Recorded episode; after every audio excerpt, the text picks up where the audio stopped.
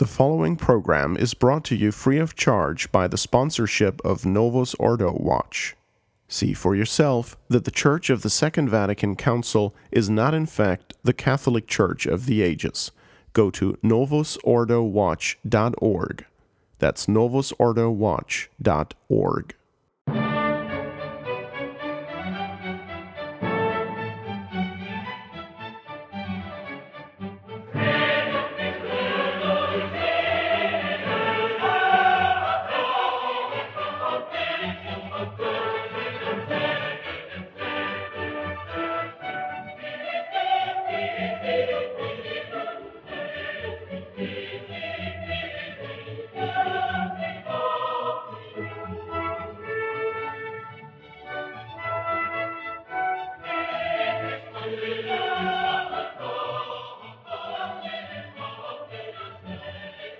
Welcome, ladies and gentlemen, to This is Catholicism on the Restoration Radio Network. I'm your host, Jason Gordiano, and I am joined by His Excellency Bishop Donald Sanborn, Rector of Most Holy Trinity Seminary in Brooksville, Florida. Your Excellency, thank you for joining us. Oh, nice to be here. Restoration Radio is pleased to present This is Catholicism free of charge to our listeners by the generous sponsorship of Australian Catholic Mission. This is Catholicism, the Catechism Show, We'll be using the text a Complete Catechism of the Catholic Religion by Father Joseph Deharbe, S.J. The text is public domain and available for free online as a PDF. Used copies can still be found and purchased, and reprint versions are also available, and more information will be in the show description. Your Excellency, this is the catechism you recommended for the show. Could you tell us more about it? yes, it was a very popular catechism written originally in German by a German Jesuit by the name of Deharbe. And uh, it was widely used in Germany, so much so that there is actually a German commentary on the whole thing, which I have. And then it was translated in this country again during the 19th century. So it's very old and very detailed. Uh, I have used many catechisms over the nearly 40 years of my priesthood, and uh, uh, with regard to uh, converting people to the Catholic faith, instructing them, uh, I find this one to be the best and the most complete. So it, it, I would recommend it to anybody. Some of the, like the Baltimore Catechism, for example, in the United States, is a good catechism, but it's thin in comparison to uh, the what is covered in this Deharbe Catechism, and he uh, Father Deharbe is very insistent upon certain social doctrines and other things that are not mentioned in the average catechism. So he goes beyond merely doctrine. He's, he talks about many other things which are very interesting. And um, he also wrote a an excellent work, which are, we are now reading in the refectory. That means the dining room of the seminary, and that is uh, History of Religion, where he talks about essentially the, the history of the Catholic faith from from Genesis right on down to his present age. So it's uh, that's also a very good work if anybody can get his hands on it. I, I don't know how much it's in print. I don't I don't think it is, but it's called The History of Religion. Uh, so I've always admired Deharbe. Uh, Your Excellency, and some of the editions, as in the Sixth American edition, which is available online, there is a a short history of revealed religion preface to uh, to the rest of the catechism. Is that the same text? No, that's an abbreviation of the book. Uh, it's essentially the same as the book in the sense that he's covering the same items, but it, the book is obviously much bigger and more complete. On our first episode, we will be covering the Christian doctrine, Introduction on the End of Man, questions 1 to 13. Uh, question number one, Your Excellency, is For what end are we in this world? Oh, yes. That's the ultimate question. it's the first question and the last question. Yes, it, it, it all catechisms start with this. And uh, the the answer is that uh, we must uh, analyze and sit back and say, why do we exist? Why does this earth exist? Why does God give to the earth all of its life and order? And why are these creatures running around on the earth who have intellects and wills? It, it, when you sit back uh, and look at the rest of the universe, which is just a collection of either cold rocks or, or, or hot planets, uh, as the case may be, absolutely desolate. And you then you look at this one planet with the, all of this life and order on it, all of the physical laws, and why does this exist? What for what reason? And why do we exist? Uh, endowed as we are with intellect and will, we are obviously distinct from the animals and substantially distinct from the animals who know nothing about justice or charity or mercy or kindness or or any any anything of that nature. They know nothing intellectual. Why do we have this intellect? Where did we get it from? What are we supposed to do with it? And the answer to that question is that we must glorify God. The purpose of our existence is to glorify God. Because it is impossible that God create anything except for his glory. It would be against his divinity to create something that was not for his glory. And that, uh, at face value, sounds a little egotistic. But in God's case, it is not egotistic because he is God and everything exists for him. It would be uh, uh, egotistical for a creature to say that. And that's exactly what the devil said. Uh, he, he was jealous of God's position and wanted that homage that God received as creator of all things. And uh, so it is egotistical and prideful on the part of a creature, but on the part of God, everything must exist for his glory. And so he creates and maintains everything in existence for the sake of manifesting his glory. And all of these creatures must in some way glorify him back. So even the, the movements of the universe glorify God because they're obeying his will. And the animals glorify God by obeying his will, by, by acting according to all of the instincts that he has placed in them and the plants and everything else, the angels. And so human beings must glorify God by obeying his law. First of all, by knowing him, by worshiping him in the manner that he wants to be worshiped, and by obeying his law. So that is the essential response to uh, the that question. And it's a very good question because it determines everything that we do in life. Every single act that we perform must be in some way for the glory of God and that means every single act that we perform either does contribute to the glory of God or does not. Uh, there is no middle ground or, or neutral ground with regard to the, the, glory of God. Either an act does uh, contribute to it or it does not. And so everything is either a good act or it is a sin in the practical order. So Father's, Father Deharbe's uh, response to that is we are in this world that we may know God, love Him, and serve Him, and thereby attain heaven. So the reward for glorifying God by knowing Him and loving Him and serving Him, keeping His commandments, is heaven. That is, that He will grant us the the vision of His glory, a face to face vision of God. And therefore we have a, a type almost like a, a, a contract with God that if, if you do these things, if you glorify me in this life, I will reward you with an everlasting happiness, which is the beatific vision. Yes, Your Excellency.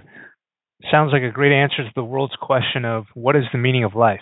Yes, and, and that's what human beings have uh, lost completely. Uh, most human beings exist for pleasures of food and, and sex and money making, power, possessions, uh, that they think that they are made for that, that this is the purpose of human life, is to gather as many of these things as you possibly can, enjoy as much as you can, and then die. Die like a squirrel is run over on the road. Uh, you just uh, you're no longer there. Um, that's why many of them prefer to get burned up um, through cremation. They're just their life is done. Their life of enjoying this world is done. Their fellow pagans praise them for having led a great life, and uh, they say nice things like he was a great guy and all of that. And so you're considered a, a success because you you enjoyed life to uh, to the fullest.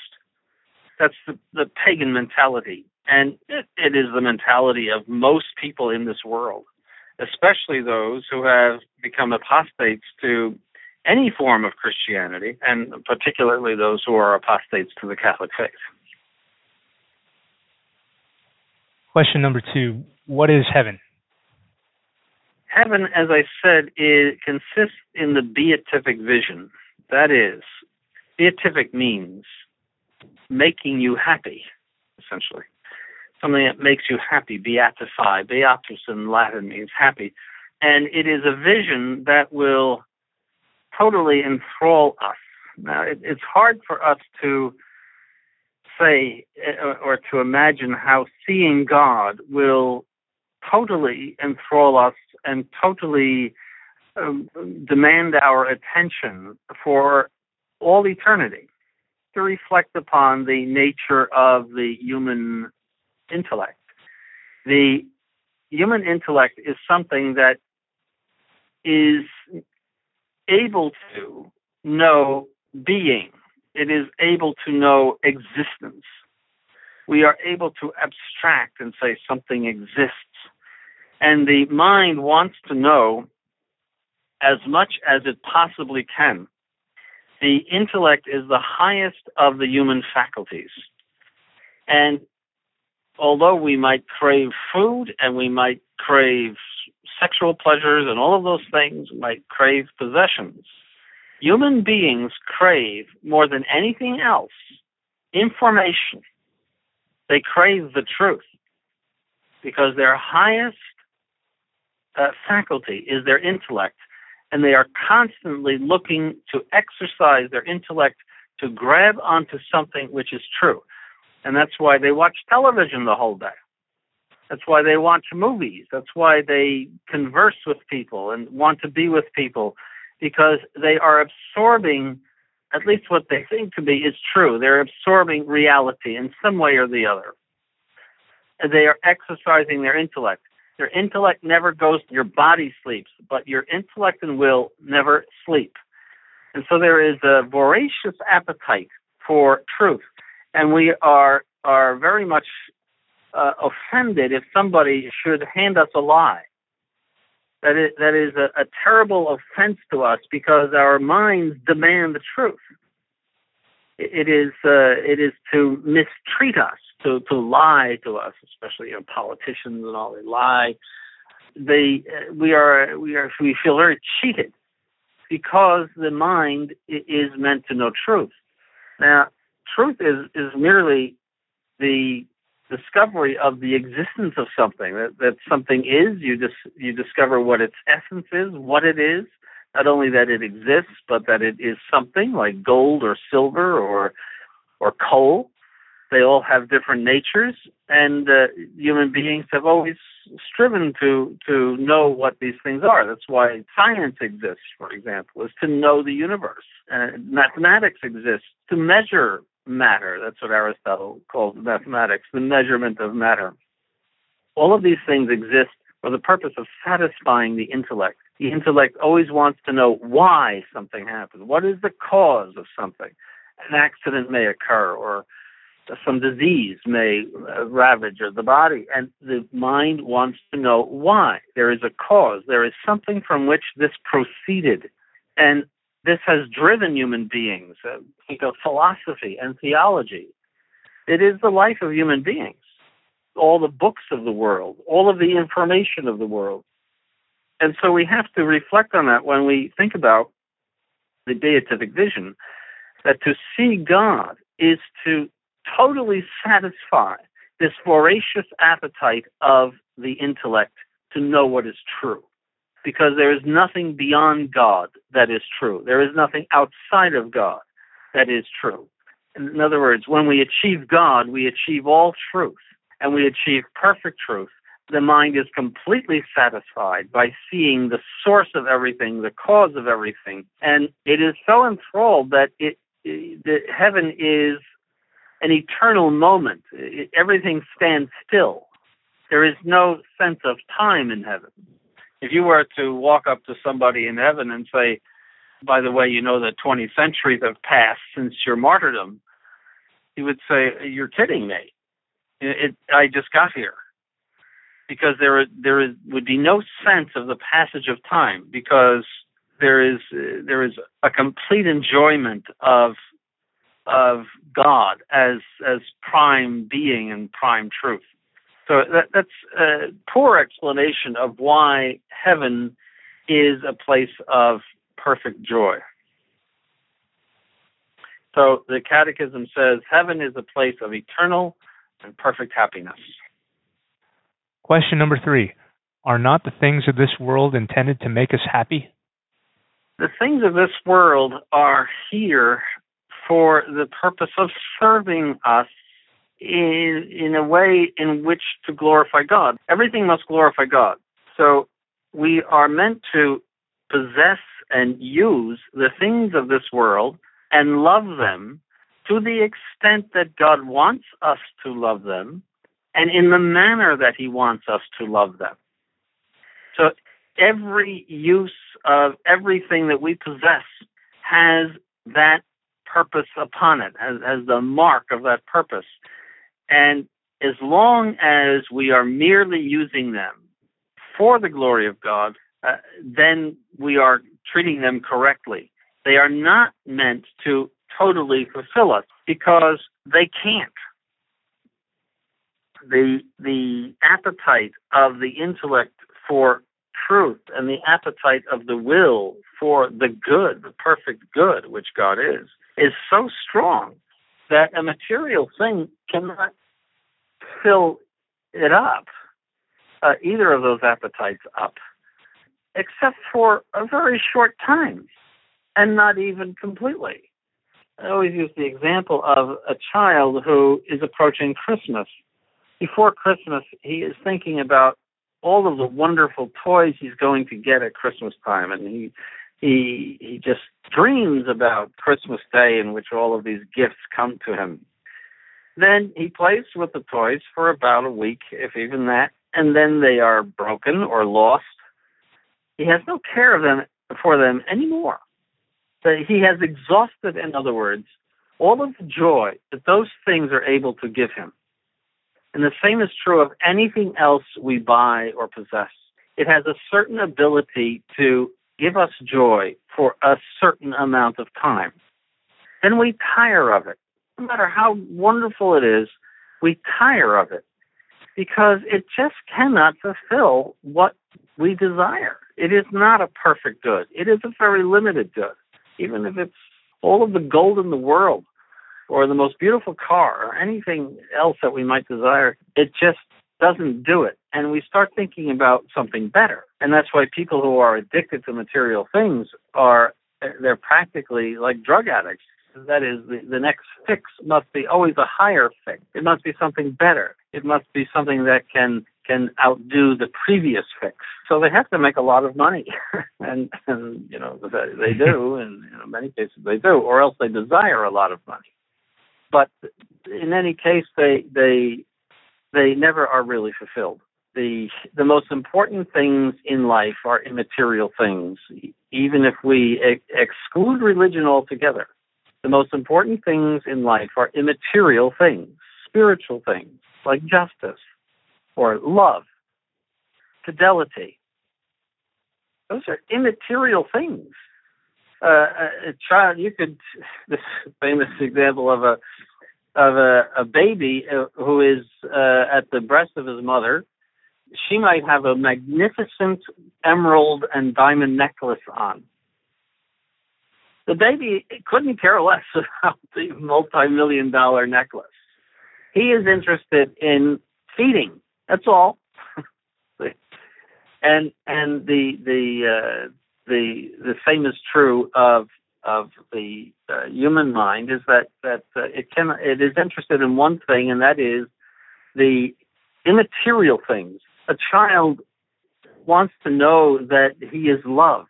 He doesn't care if his parents have a lot of money or they're well educated or I saw recently uh, a year ago that the most the happiest children in the world are in Brazil. Now, Brazil is a, quite a poor country, but the the uh, a child is is very very happy when he knows that he's loved, when he has a stable family life. He doesn't care about all the rest of the stuff. He just doesn't care because the most important things in life are immaterial um, the um, uh, if, if, you think about uh, what holds marriages together or what breaks them up is usually something immaterial. Those people who are unfaithful, who no longer love their spouses, that, that's that's uh, that's the cause of, of breakup of the marriage. And and you know we all uh, even even if you completely remove religion, human beings are mostly interested in immaterial things so the the the answer to the question is: Are the things of this world intended to make us happy? No, the things of this world cannot possibly make us happy. That means material things. They don't make us happy. And the, the human human being is primarily spiritual, and he desires spiritual things. He cries out for justice. When an animal, when one animal kills another animal, they don't care at all what happened. If anything, it's they admire the the, the fact that uh, the murder took place.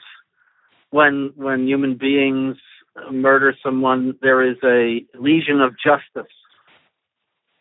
Whereas justice, justice is an immaterial thing, and there are law courts and jails and and and uh, electric chairs to deal with people who break the code of justice, an immaterial thing. Where is it? Look at the marriage bond, an immaterial thing, but how important that is. How important that is, the marriage bond. So these, these are just reflections on the fact that a material thing is not going to make you happy. It will make you superficially happy for a little bit. That's about all it can do. Yes, Your Excellency. We would like to remind you that you're listening to This is Catholicism on the Restoration Radio Network.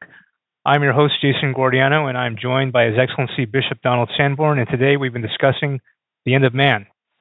Question number four. Well, this is related. Uh, why cannot the things of this world make us happy? Yes, uh, this is very close to what I was just saying in number three. The answer is because all earthly things are vain and perishable, and two, because man is made for God and for everlasting happiness in heaven. So they're vain and perishable because they're vain because they they are not substantial. They they uh, uh, they as I said cannot totally satisfy the human mind. They are perishable. They come and go. Look at a flower.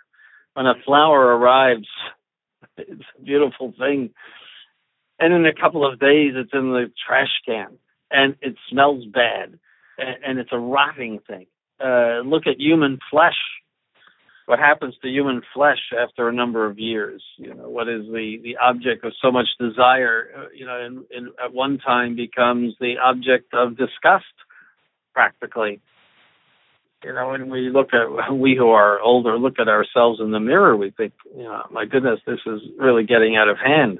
It all rots it all just goes away all of the all of the uh, things of this world every single thing falls apart your home is constantly falling apart. That's why you have to fix it up so much. And and everything needs a maintenance otherwise it falls apart.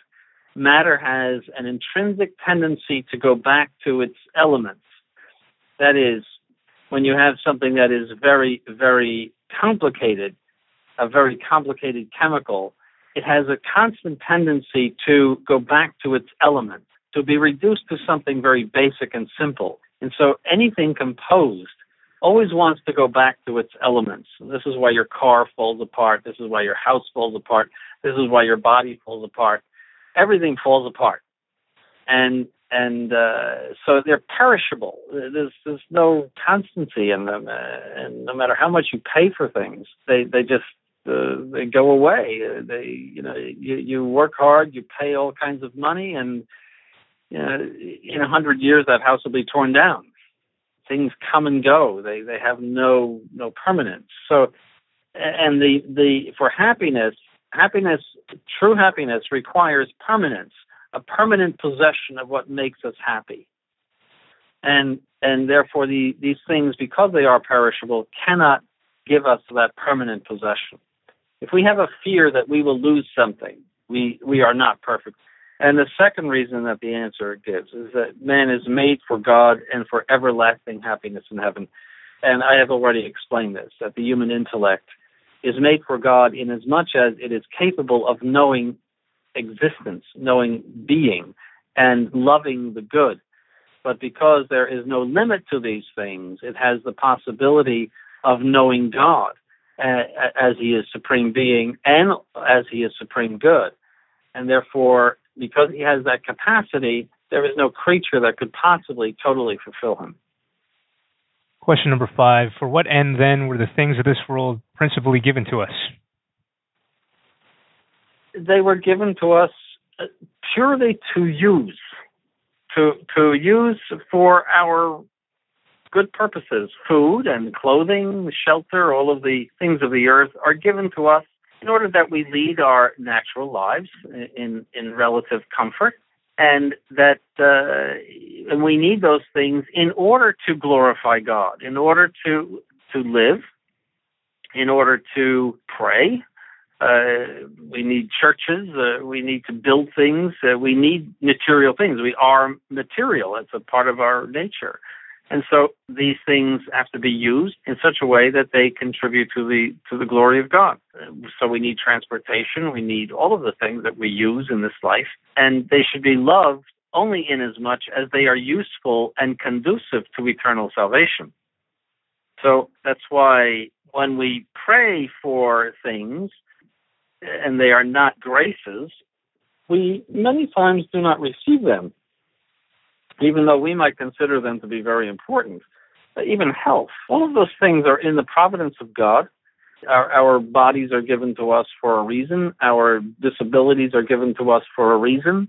All of that is work is part of the decree uh, of God for your salvation. So the the only thing that that we can infallibly count on when we pray is for graces to overcome sin or to become more perfect, God will always answer those those prayers the way we want Him to. He will answer the other prayers that we ask for, that we say, but maybe not in the way that we, we that we want Him to, because He might say no. So when we pray for material things, even our health, we will not necessarily be answered because material things only have a value in as much as they contribute to the glory of God and our salvation, which really are, are bound up in the same thing. We glorify God by saving our souls. For what end then were the things of this world principally given to us, that we may use them for the purpose of knowing and serving God? Question number six Why does God require us to know Him, love Him, and serve Him? We must know Him because He is the ultimate truth our intellects were made to know him. There is anything that exists, exists because he has created it and he maintains it in existence. He is the ultimate truth. So he made our intellects to know him, he made our wills to love him. Uh, just as an automobile has a purpose. It has wheels, it has the motor, it has the transmission. It has a purpose to be driven around and to transport people. So our intellects have a purpose. Just as our eye has a purpose to see light and color, the intellect has a purpose, and that purpose is to know God. The will has a purpose, and that is to know the the good in general, but ultimately the good of God. Just as a washing machine exists for washing your clothes, so that's the that's first love him. Uh, we must love him because he is the highest good, and we must serve him because he is the sovereign Lord. That means that he has the right, absolutely, to our service. He he could make us slaves. He could, without any injustice to us. He doesn't because he loves us as children. But without any injustice to us, he, we could just be his slaves. Uh, we are totally indebted to him for our existence, uh, our creation, our existence, our sustenance. Totally indebted to him. Anything we give back to him already belongs to him. Just like a child gets money from his mother in order to go out and buy her a birthday present. She already owns it. it's her money. So when we give something back to God, he, he owns it already. Uh, it's important just for us to give things back to God. He wants it, just as it is important for the child to give something to his mother, and, and she wants him to do that. We must serve him uh, and and carry out his will and, and do his bidding because he has dominion over us. So the answer to the question is why does God require us to know him, love him, and serve him? God require, requires us one to know him because he is the eternal truth, two to love him because he is the most bountiful and most lovable God, and three to serve him because he is the sovereign Lord. Question number seven. What will become of those who will not know, love, and serve him? They will go to hell. The stakes are very high.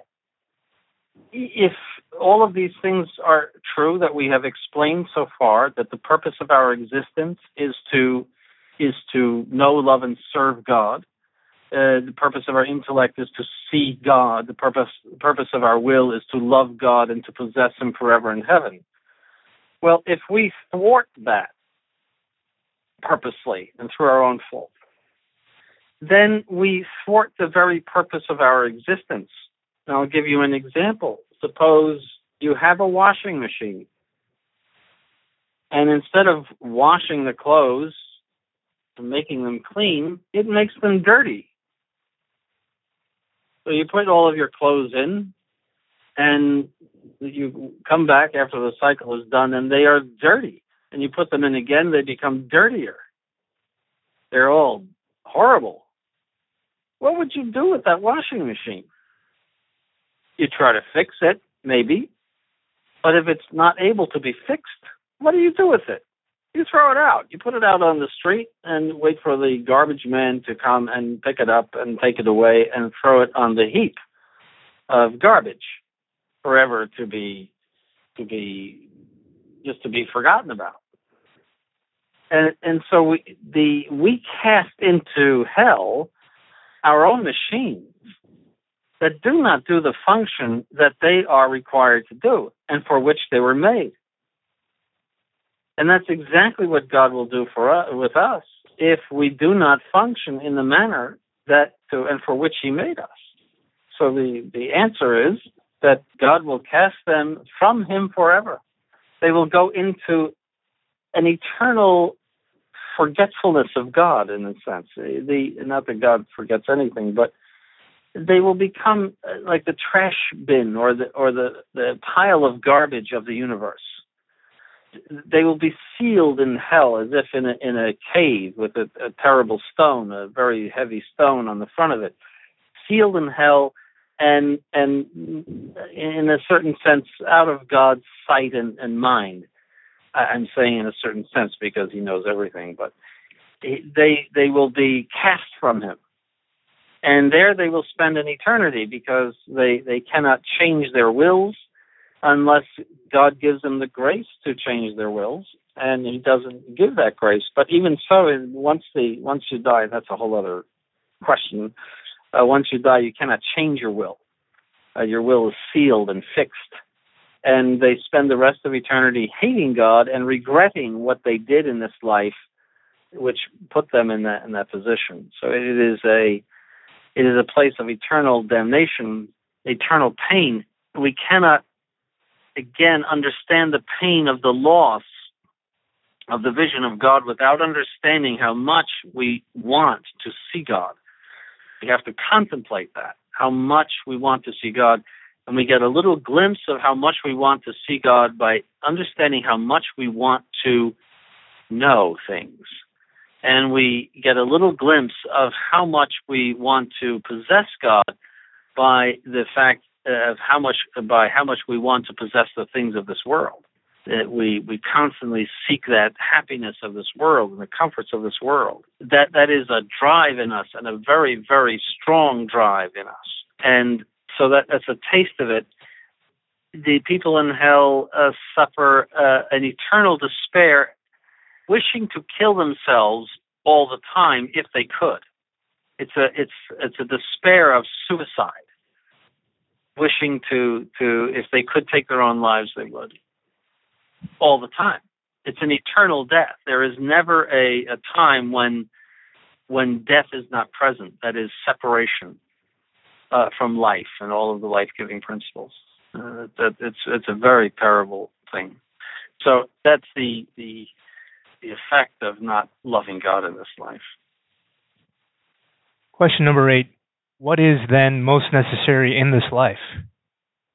This is really a summary of everything we have said. The answer to the question is in this life, the most necessary thing is that we should know, love, and serve God, and thereby obtain eternal happiness. So I, I think that is just a summary of everything we've said so far. Probably we should move on to number nine. Yes, Your Excellency. Number nine, what must we do if we would know and serve God and be eternally happy? The answer is very clear. In the Catechism, we must believe all that God has revealed. Two, we must keep all the commandments which God has ordered to be kept. And three, we must use the means of grace which God has ordained for our salvation. So we'll, we'll take each of those. We must believe all that God has revealed. God has decided to reveal himself to us. He did not have to do that. He could have left us to our own lights, that is, to figure him out. Now, the human race falls flat on its face when it tries to figure out who God is and what his attributes are. Just flat on its face. If you consider the religions that human beings have had over the centuries, the the uh, the Egyptians who were very advanced in many other ways, uh, worshiping animals, notably bulls and uh, uh, the sun. They worship the sun and various other animals. Cats were sacred for some reason. The Greeks were worshiping uh, essentially these these uh, figments of their imagination, which uh, operated a, a, a soap opera a dirty soap opera. That, that's Greek mythology. It, it's a, a filthy, dirty, lascivious soap opera about all of these imaginary gods. Uh, nobody could have really believed in that, that sort of thing. I mean, it, was just uh, it's more literature than it is religion. And then other things in the Middle East where people actually uh, worship flies in the uh, in the Middle East. Yes, there was. Uh, a statue of a great fly at one point. Even today, you see, uh, if you look at the festivals in India, the you know, uh, the the body of a man with the head of an elephant. This is religion for human beings. Or in in the islands uh, uh, in of the Pacific, all sorts of uh, sexual religions. Uh, that's something that human beings fell into a great deal was uh, sexual religions and then they fell into uh, uh, uh, worship of the devil, such as the Aztecs, worshiping uh, uh, the devil in the form of a snake and offering to that god on those pyramids that people visit. the the blood would run down those steps as they sacrificed their enemies, usually, uh, and the Incas did the same. The and then there was cannibalism as well. They would eat some of their victims because they thought they were brave or something like that the human being the, the human beings fall down on their faces when it comes to religion trying to figure out who God is. And so God in his mercy has revealed himself to us. Now that means that there is a single true religion, and that is the religion that God has revealed to us. And that means anything that contradicts that religion is false. So if if you do not adhere to the revelation that God has given us, you adhere to a false religion, and that is displeasing to God, because you do not submit your intellect to Him. The submission of our intellect to His revelation is the way we we manifest our adoration of him. Now, the second thing is we must keep all the commandments, and that is to uh, God has given us commandments. First of all, He has given us the natural law, but He has also given us some other commandments that, that do not pertain to the natural law. And these things we must adhere to because they are His will. We must do His will. We must serve Him in order to please Him. So if we are to go to, to heaven, we have to obey His commandments. Very simple. And we must use the means of grace which God has ordained for our salvation. So He has given us this goal to achieve, and then He has given us the means to achieve it, which is grace. Uh, we could not achieve the supernatural goal of seeing God face to face unless God gave us the means to achieve it. Any more than you could go to the moon on the on a bicycle. The God in His supernatural, uh, as He is in Himself. In other words, God known supernaturally uh, uh is uh, much farther away than the moon is, in in the sense that uh, you would laugh and say, "Well, I'm I'm going to go to the moon on a bicycle." Well, it is far more ridiculous to say I'm going to try to see God without grace, without His giving me the means to get there and to know Him uh, and to love Him and to do everything necessary. If He does not give us that grace, we through the effects of original sin we we are completely helpless and we we fall down uh, it's the teaching of the church that human beings cannot long persevere in natural virtue uh, without the help of grace. that somehow or other they will fall down and commit some really bad sin. They can have some virtues, but not all virtues. You cannot, man cannot be perfect. In other words, without without the help of grace. That's the teaching of the Catholic Church. Uh, so any idea of perfecting man without the help of grace, which the modern world tries to do, you know, to make a better world and all of that stuff, without the help of grace is doomed to failure, as we see. It's doomed to failure. Uh, and uh, the, the, we must use that grace that God gives us in order to uh, go to heaven. Otherwise, we cannot make it. That's, that's the, it's like uh, you need a rocket ship in order to get to the moon. You need grace in order to get to heaven. So the uh, that's those are the answers. We must believe all that God has revealed. We must keep all the commandments which God has ordered to be kept, and we must use the means of grace which God has ordained for our salvation. And he explains it. He says, or in other words, we must have religion for religion, from religare in Latin, which means to bind, is the lively union of man with God, which springs from faith, charity, and grace, and is confirmed by the faithful observance of the divine commandments. So, our Lord mentioned these three things when he gave his mission to the apostles. Going, therefore, teach ye all nations. There was the the adherence to faith and, and what we must believe. Baptizing them, so giving them the means of grace and teaching them to observe all things whatsoever I have commanded you. So that is that we must, the apostles must go out and teach people to obey the commandments. Those three things are in the solemn mission given to the apostles. We want to remind you that This is Catholicism is a production of the Restoration Radio Network. All rights are reserved and any duplication without explicit written permission is forbidden. Permission can usually be very easily obtained by writing to mail at truerestoration.org. Question number 10. Why must we, in order to be saved, believe, keep the commandments, and make use of the means of grace? Because, first of all, by faith, we have to know where we are going.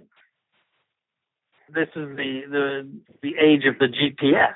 So you put into your GPS your destination, and it dictates to you turns you should make.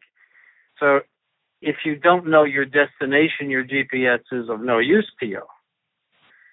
And so faith shows us the the destination that we must achieve.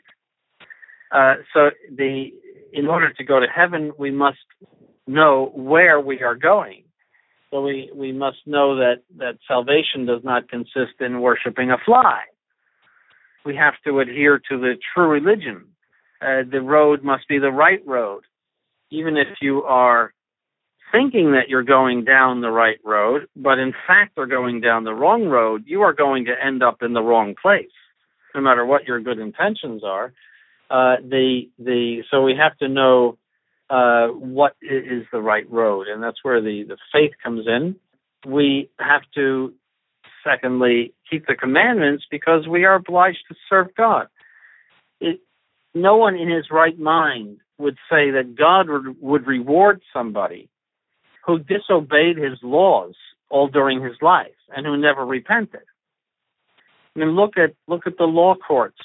Do they, do they reward people who murder and who steal? Look at the whole system of correction.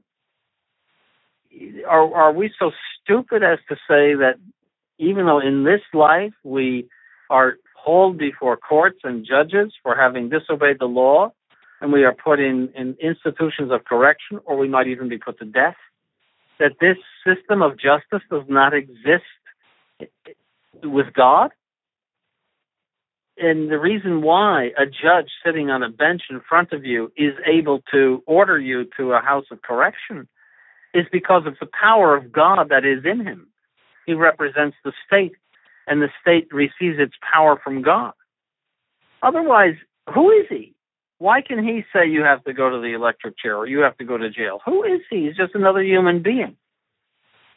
But he has the power of God. Again, that power is an immaterial thing, but yet it is seen and feared by everyone in the courtroom. It is seen with the eyes of their intellect, and it is feared. Even the lawyers fear those judges. And so, are we so stupid as to think that that system of justice does not exist for those who have violated the law of God. So we must keep the commandments because we are bound to serve Him. And we have to use the means of grace because they are absolutely necessary for salvation. As I said, you can't go to the moon on, on a bicycle. it's impossible to get where we have to go without that. Just as a GPS does you little or no good if you want to go to California from New York and you have no car. it could tell you the way. it might tell you how to walk there. It would take you probably six months to walk there, but the the is in a practical order it is of no use to you. The goal is of no use to you unless you use the means that God has given you to get there. And those means that God has given you to get there are the actual graces that we pray for every day and which God gives us all during the day in order to maintain us on the proper goal.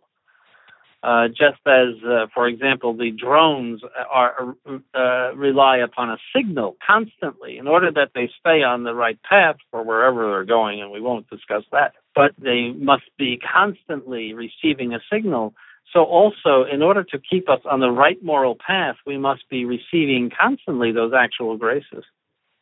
So, the answer to the question is number 10, we must, in order to be saved, first believe because it is only by faith that we get a right knowledge of God. Two, we must keep the commandments because by keeping the commandments, we serve God. And three, we must also use the means of grace because by them we obtain the help necessary to salvation. Uh, Your Excellency, question 11. Where do we get a right knowledge of the truths of divine faith, of the commandments, and of the means of grace? The answer in the Catechism is in Christian doctrine. This essentially means the teaching of the Catholic Church. Uh, God not only revealed himself, but set up an institution, uh, an organization known as the Catholic Church and the Catholic Church has the power of God to teach, rule, and sanctify the human race. And it, its teaching is the, the source of of the knowledge that which is the object of our faith. So God gives us the faith. Uh, it's a supernatural gift which elevates our intellect so as to assent to the truths of the faith, the object, the dogma of the faith, with an absolute certitude because it's based on the authority of God revealing. So it is our solemn duty to know God through the teaching of the Catholic Church, which is the proposed revelation of God. Uh, the the Christian religion is not a movement like Buddhism or or some other uh, even Islam. It, it is it is a single organization. So the word Christian and Catholic mean exactly the same thing. There, there is no true Christian outside of Roman Catholicism because no matter how many dogmas of, of Christianity he might believe, he is cut off from Christ because he's cut off from Christ's mystical body, which is his church. And a single organization under a single hierarchy, visible. This is the Catholic Church. And if you're cut off from that, you, you, you cannot have the name of Christian. You might claim it, you might have certain uh, doctrines that conform to Christian doctrine, but you are not a Christian because you don't belong to, to the Christian organization, which is the church. So, Christian doctrine is what we must learn in order to uh, fulfill the, the obligation to know truth about God. Question 12. What do you call the book by which briefly contains the Christian doctrine in question and answer? Well, that's an easy one. That's the Catechism. So the Catechism is a a brief. Uh, you know, some catechisms are less brief than others, but it's a brief and direct way. St. Thomas Aquinas says that question and answer is the best way to learn anything, because the question puts out to you a, a, a clarity of what what you're seeking, and and then the answer is the answer. That is, here's you know, it it's clear and it's concise. What is the question? What is the answer? We always say that somebody is smart if he can come up with the answers, where he doesn't give us, uh, you know, a lot of gobbledygook, but where he gives you a clear answer. That's that's who we say he's a very smart person because he, he knows right away what what uh, what the answer to the question is. You see quiz shows, people who answer questions right away. They're smart. A lot of money doing it they so also the, the the question and answer method is very very clear and that's why the church has always used it. That's why uh, we memorized all of these questions and answers when we were children at least we did. Uh, i'm 65 years old almost. And and um, uh, but you know that has been abandoned now but but in traditional catholic schools there is still uh, existing the practice of memorizing because it gives you a, a clear adherence to what the truths are. Uh, there is nothing fuzzy. Uh, the, the answer is concise and clear. Uh, that's the purpose of the catechism. Now, you don't stop at the catechism. You, you always want to learn more. The Catholic faith is vast, but the catechism gives you at least this, the skeleton and framework of the of Catholic dogma. And our last question for this episode number 13. What then does the Catechism treat of? Here, the author is dividing up his catechism uh, into questions of faith, that is dogma, and then the commandments, that is the moral teaching of the Catholic Church, and then the means of grace, namely sacraments and prayer. So that is, that is a very classical division. Here is what we must know about God. Here is how we must serve Him. And number three, here is here are the means by which to serve Him. Uh, that's that's essentially what it is: uh, sacraments and and prayer, the holy sacrifice of the mass, all of the things we do in order to obtain grace. So that's the the classic division of any catechism, uh, and uh, so that that's what we'll be discussing in future shows. Uh, each of these things will go through each of these parts. So the the first part is on the faith. Yes, Your Excellency. As we close out this episode, we have covered the introduction to the Catechism on the end of man, and I want to thank His Excellency Bishop Donald Sanborn uh, for his time and being with us on this episode. Is there anything else, Your Excellency, you would like to summarize before we close out the episode? Learn your catechism. yes, Your Excellency. It's uh, uh, thank you for uh, such clarity in these confusing times that uh, avoiding the the mushy answers. No, I've never been accused of being mushy. No, no one has ever accused me of that. well, good. I'll look forward to our next session, uh, where we'll get into the faith and uh, some very, very interesting questions. Listeners, your homework for the next episode is to start looking over part one on faith. Yes. Uh, before we go, Your Excellency, I would like to ask you what's going on at Most Holy Trinity Seminary. Well, people ask me that all the time, and I my answer is usually nothing. Uh, in this sense, that there's nothing exciting that happens in a seminary, and that's a very good sign because the seminary is a place of quiet prayer and study, discipline, and uh, so it's one of the calmest places in the whole world. The uh, seminarians uh, go to courses every day. They pray in the chapel every day. They do their chores and uh, go to bed. so there's really nothing uh, extraordinary about it, it, but the very fact that it is so ordinary and that it happens in such an orderly manner is precisely why the seminary exists. It, it is a, meant to be sort of a very long retreat for for the young men that go in. Like a soaking in the Catholic faith and Catholic spiritual principles and and uh, practice of, of the spiritual life. It, it's it's getting soaked in it. It's like a marinade for many years, and so the idea is that they come out as people quite different from uh, what they went in as. Uh, so every day they they get corrected. They they're told things. They uh, it's not an easy thing to to be a priest. Uh, it, there's a there's a lot of ways in which you must come up, uh, even in in your manners and, and uh, your decorum and your the way that you speak to people. You, you can't be just an ordinary person. You have to always be conscious of your priesthood and always be edifying in everything you say and do. And those things have to be taught to them. So it, it is an intense formation. It's not easy, but when God gives the grace to someone to become a priest, they they desire it so much that they are willing to go through all of that formation. Uh, you can tell right away when somebody does have a, a, the grace of a vocation and when somebody doesn't, because when they when they have it, they really want it. Nothing stops them. They're they're, they're just it's like a, a force that is unstoppable.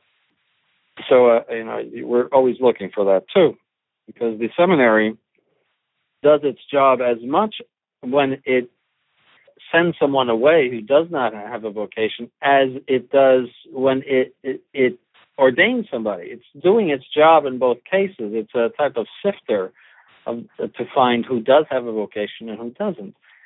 So uh, when it sends somebody away, it's it's doing its job just as much as when it's ordained somebody, when it you know approves someone for ordination. So as I said, the the seminary is a in that sense not exciting. There's nothing to report about. except that. Yes, Your Excellency. The website of Most Holy Trinity Seminary is mostholytrinityseminary.org. There are many sermons and articles there, and you can send your generous donations at the website or send them to 1000 Spring Lake Highway, Brooksville, Florida, zip code 34602. Well, once again, Your Excellency, thank you for your time, and we will talk to you again next month as we continue this series. God bless you. Thank you. Goodbye. If you have any questions for His Excellency or feedback on this episode, we would love to hear from you. You can contact us at catechism at truerestoration.org, and we will pass along your questions or comments to His Excellency. And we would also take this moment to remind you that all correspondence with us are strictly confidential. All of us here at the Restoration Radio Network would ask that if you found this show to be informative, helpful, or in any way beneficial to you and your faith, that you please consider sending a note of thanks to the clergy who help make our network worthwhile. Remember that above and beyond material contributions, the most important donation you can make to our work here is prayer. Please think of offering a Mass, a Rosary, or even a simple Ave for our work the next time you pray. For the restoration, I am Jason Guardiano. May God bless you.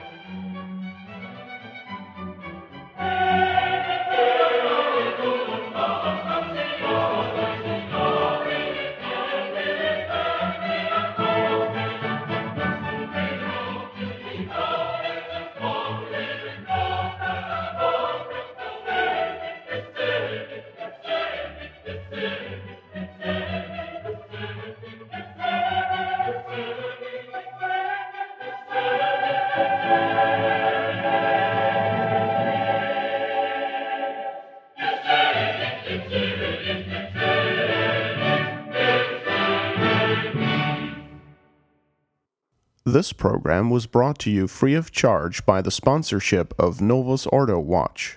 See for yourself that the Church of the Second Vatican Council is not, in fact, the Catholic Church of the ages. Go to novusordowatch.org. That's novusordowatch.org.